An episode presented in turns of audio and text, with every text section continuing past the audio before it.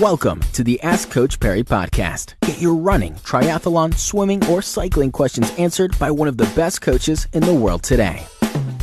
You're back on the Ask Coach Parry Cycling Podcast with myself, Mr. Active David Katz and Devlin Eyden. Thanks very much uh, for joining us once again. And uh, the Tour de France still uh, sort of fresh in the mind. And someone who had a fantastic Tour de France was uh, Mark Cavendish. So we got a question in about that that sort of final kick in a sprint uh, sprint finish. You know, how do you train for that? Uh, look, we're not all Mark Cavendish, but often you get that chance to sort of win your group in a race. And, you know, Devlin, can you sort of train for that sort of final kick? And uh, how would you go about handling it uh, if you were sort of in position on race day to, to maybe go for that win on your group? Yeah, so, so Mark Cavendish is a, a brilliant example. And I mean, the man is pure class as well from a speed point of view. But Mark Cavendish, for example, comes from a track background. So track cycling as well, generally the, the type of discipline he would have done here is a lot shorter as well. Um, and typically high intensity, and it is. It's exactly that sprint and the pursuit type of thing. So having that background's always helped him as a as a sprinter. But typically, if you have a look at a sprinter, you have a look at a Mark Cavendish, you have a look at a, a Marcel Kittel, uh, Peter Sagan for that case as well they're generally very muscular riders. You have a look at the size of their legs, for instance, compared to a Chris Froome or Alberto Contador. You can see a huge difference in those riders. They're very muscular and very explosive individuals. And that comes down to the type of training that they're doing. So they, and I'm not saying take away endurance because they have to be riding. They're still getting through the same amount of kilometers in the Tour de France as to what your Alberto Contadors are and your Chris Froomes are. But those riders are typically there for one purpose and one purpose only, and that is to win stages and sprints. And that comes down to their training in terms of the high intensity work and the speed and strength and power work that they do. So that comes, a lot of that gets done in the gym, and hence why the size of their legs look at what they are. But then also the type of interval training that they do as well. So a lot of really high intensity, short, sharp intervals with a lot of rest between is what's key there. So, so that's a lot. And what makes them generally good sprinters as well is the team that backs them. So you look at someone like a Mark Cavendish, for instance, who's got a Mark Renshaw leading him out, for instance. There's, a, there's three or four riders in a lead out train, get the guys going. And we don't all have that luxury, unfortunately, of having a lead out train with us.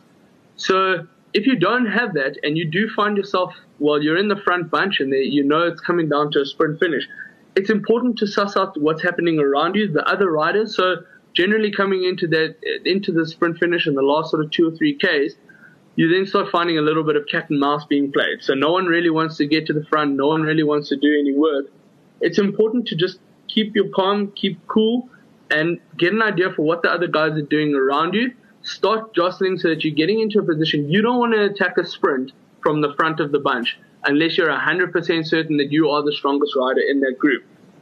It's more important to sit two or three or four riders even back a little bit, sit behind, let someone else do the work, let them save a bit of energy.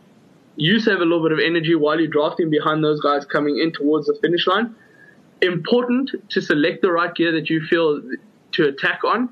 And more important, don't think of trying to change gear in the last couple of hundred meters when you now need to kick because that's when anything could happen. You could either break a chain, you could just drop a gear.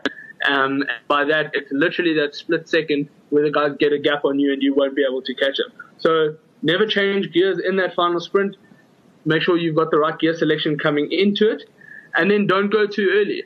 Again, you'll see the guys generally will only kick in the last sort of 100 meters there's you'll find guys typically might go out a little bit further if they know that they're stronger. But more often than not, that sprint, you cannot sustain that sort of power output for very long. So those guys will go out as hard as they can and then get reeled in by the guy who was three or four places behind them. So it is important to, to just keep your cool, have a look around you, see what's happening. When you feel, if no one's made a move and you feel that you've got it in the legs, go out hard, keep your head down, don't look around, and just give everything you've got to get to that finish line. Well, Devlin, you started right at the beginning about mentioning Mark Cavendish's track background, and I think that's why he's had such a good Tour de France this year after a couple of years. That training to be back on the track in Rio look out for Mark Cavendish. I think he's on course not only just for a medal, possibly gold, because that's really sort of benefited him. And another track cyclist who's coming through the ranks, old Fernando Gaviria of Colombia, has joined Etixx Quick Step this season on the road. Also a track cyclist, a lot of excitement around him, and he's won a few races. So there's definitely something to track cycling, isn't there? 100%. Well, if you want to find out more about Devlin Eyden's coaching, all you need to do is go over to coachparry.com and click on the coaching link. All the information is there and all the packages that he does often. He really can help you. Maybe you will be the next Mark Cavendish. Who knows? But from Devlin Eyden and myself, Mr. Active David Katz, we'll catch up with you again in a couple of days' time. Be sure to subscribe to the Ask Coach Parry podcast on iTunes, follow it on SoundCloud, or listen to it on Stitcher follow us on Twitter at Ask Coach Parry.